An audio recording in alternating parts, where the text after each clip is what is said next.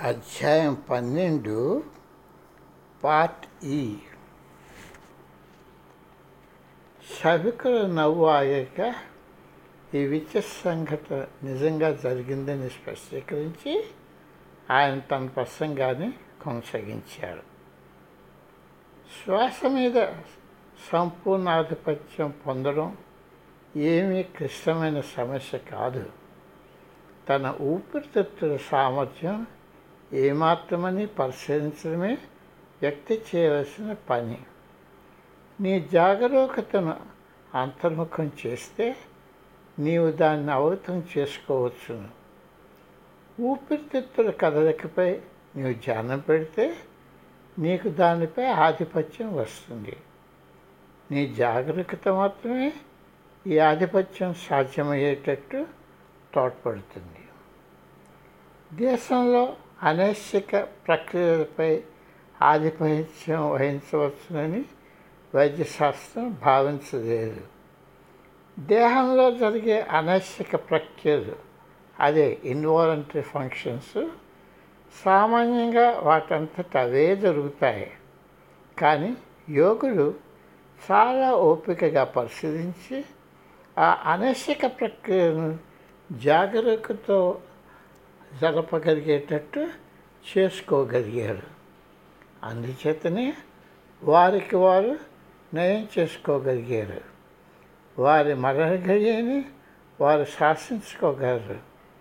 అంతర్పతి యొక్క ఉన్నత శక్తుల గురించి శక్తుల గురించి తెలుసుకోగలిగారు.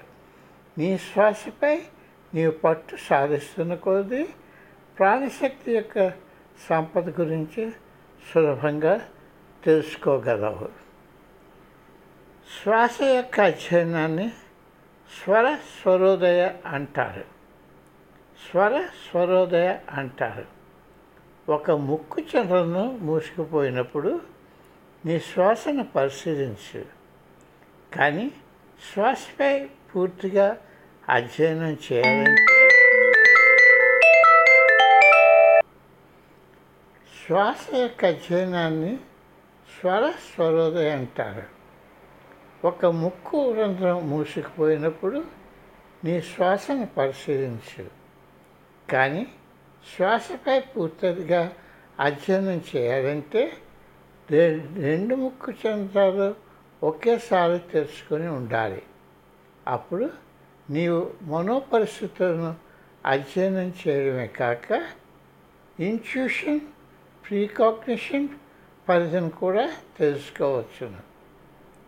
ఆ రోజు నుండి నేను రోజు చేసే పరుగుల్లో మా గురువుగారు శ్వాసపై చేసిన వ్యాఖ్యానాలను నా మనసులో మననం చేసుకునేవాడిని నా ఊపిరితిత్తుల కదలికలపైన నేను చేస్తున్న వ్యాయామాలపైన జాగరూకత వచ్చింది. దేహంలో అలసట శ్వాస జరుగుతున్న విధానాల సంబంధాన్ని నేను గమనించడం మొదలుపెట్టాను. ఇంతకు పూర్వం నిర్ణయించుకున్న ప్రకారం పరిగెత్తకుండా శ్వాస ఈ కసరత్తును దారి చూపేదానిగా పర్యవేక్షణగా పరిగెత్తడం జరగాలన్న ఆలోచన నా మెదడులో దానంతటా అదే వచ్చింది. ఈ ఆలోచన అన్వేషించడంలో నేను ఆనందం పొందాను. గ్రెన్యూలో ఇంటి దగ్గర ఒక విచిత్ర సమావేశం జరుగుతున్నది. ఎప్పుడు ఏదో చిలిపి చేస్తే చేసే మామ ఒక పథకం ఆలోచించింది. ప్రత్యేక అర్థాలతో వాడుకలో ఉన్న కొన్ని రోత పుట్టించే మాటలు వాడటం కాలక్రమేణా ఆవిడకు అలవాటైపోయింది. స్వామీజీ వాటి అర్థం ఏమిటని మళ్ళీ అడిగితే అవి అమెరికా మాటలని ఆయనకు నమ్మబలికింది. అప్పుడు ఆయన అతి జాగ్రత్తగా వాటిని తనకి చనువున్న స్త్రీ శిష్య బృందంలోని తెరస సంస్కృతి లాంటి వారిపై వాళ్ళు చూసేవారు వాళ్ళు గలవలపోయినా ఆశ్చర్యంతో నోరు తెచ్చినా కంట తడిపెట్టినా ఆయనకు దాని అర్థం తెలిసిపోయి సమయ సందర్భాలు వచ్చినప్పుడు వాటిని వాడేవారు. ఇలాంటి సమావేశాల్లో బిచ్ ఒకటి ఇటువంటి పదజాలాల్లో బిచ్ ఒకటి. ఆ పదం అంటే తెరసాకు ఒళ్ళు మంట. అందుచేత టీ షర్టుపై ఈ చిరాకు కలిగించే పదాన్ని చక్కగా వ్రాయించి గురువుగారు ఆమెకు బహుకరించారు. అది అందుకోగానే ఏడుస్తూ దానిని చెత్తబుట్టలో విసిరివేసింది.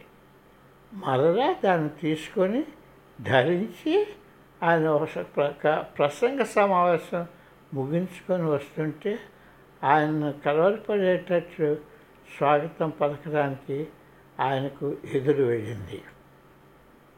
ఆ రోజు సంస్కృతి వేద తరసాలతో మామ ఇన్స్టిట్యూట్లో కూర్చొని ఉంది. వాళ్ళు ప్లాన్లు వేసుకుంటూ నోట్స్ రాసుకుంటూ నవ్వుతూ కేరింతలు కొడుతుంటే ఆ వరండా కొస వరకు వినిపిస్తున్నాయి. స్వామీజీ అక్కడికి చేరేటప్పటికి మామ తయారుగా ఉంది.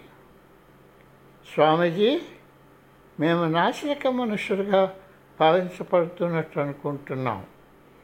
అందుచేత మేము ఒక కొత్త పరిత్యాగ వర్గం ఆర్డర్ని తయారవుతున్నాం.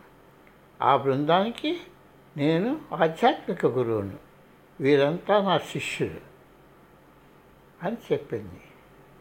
ఆయన కళ్ళు పెద్దవి చూసుకుంటూ చిరునవ్వు చిందిస్తూ నిజంగానా? అది ఎలాంటి వర్గం? అని అడిగారు. దానికి బిచ్చానంద ఆర్డర్ బిచ్ ఆనంద ఆర్డర్ అని అంటాం. దానిలో పురుషులు ఎవరు చేయడానికి అనుమతిని ఇవ్వము మేము ప్రత్యేక దుస్తులు ధరిస్తాం. మాతో పర్వతాల్లో తిరిగాడే యోగుడి మాదిరి భిక్షాపాత్ర పట్టుకుంటాం. కానీ ఆ భిక్షాపాత్ర చక్కటి పింగాణిది. దాన్ని మా వర్క్ వర్- పర్సులో పెట్టుకొని వెళ్తాం. నవ్వుతూ పెడబొబ్బల మధ్య ఆ వర్గం పెద్దదవుతూ వచ్చింది. ఈ హాస్యపు పని కాలక్రమేణా ఒక ప్రత్యేకత సంతరించుకుంది. స్వామీజీతో జీవితం ఇబ్బందికరం అయినప్పుడు ఆడవారు దాని ముసుగులో సేద తీరేవారు. వారు ఒకరినొకరు చూసుకుంటూ మనం మన మనం మామ వర్గంలో చేస్తే పరిస్థితులు మెరుగుపడతాయని మెల్లగా అనుకునేవారు.